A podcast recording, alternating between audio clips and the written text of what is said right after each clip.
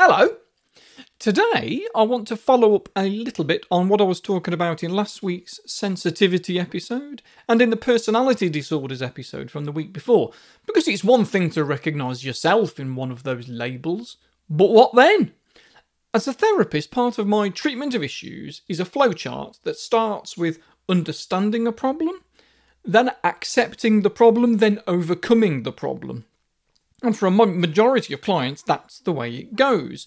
Some might not need as much understanding, some might not need as much acceptance. But on the whole, this process seems to work reasonably well, I've found. Not that everybody can completely overcome all of their issues, you sometimes just have to learn to live with it. And people don't like the idea of accepting their emotions a lot of the time, they want to stop them. But feelings are there for a reason. They're not always an accurate reflection of what's going on in our life. though I get that, but because our mind and body are working together to try and keep us safe, to override it, that means going against your instincts, and there's always going to be a pushback from that, especially with anxiety, as it feeds itself. If you're anxious about being anxious, it's only going to get worse. So I do find that for many people, the secret to being able to bring the intensity of the emotion down, which is what people are really after anyway, is to accept it. And then they can control it to the best of their abilities. And that's what I mean by acceptance. Getting to a position where you can say to yourself, I notice I'm feeling anxious, or I notice that I'm angry, and it not be a problem. It's a long road to get to that point, but well worth the effort, which raises the question of how. Well, we tend to split this into two different areas processing and distracting. Processing is things like writing, talking to somebody, actually doing something that is often specifically about the emotion. And then we have distracting, which is just about keeping yourself busy and finding alternatives that might prevent things spiraling into something harmful. Both components are useful, and there are many things, many different things that you can do.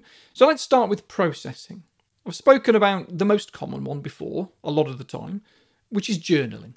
When you start to get overwhelmed, you take yourself away with a notepad and a pen and you write about what happened. Or if there's nothing specific right now that triggered it, you write about how you feel. Write about times you felt that way before and write about how you'd prefer to feel instead.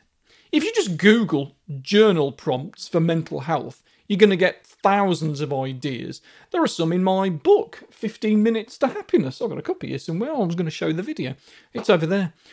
And if journaling is a, a bit too free flowing and you need something a bit more structured, then look into impulse logging instead, which is a way of helping you to understand what was really going on underneath any massive emotions.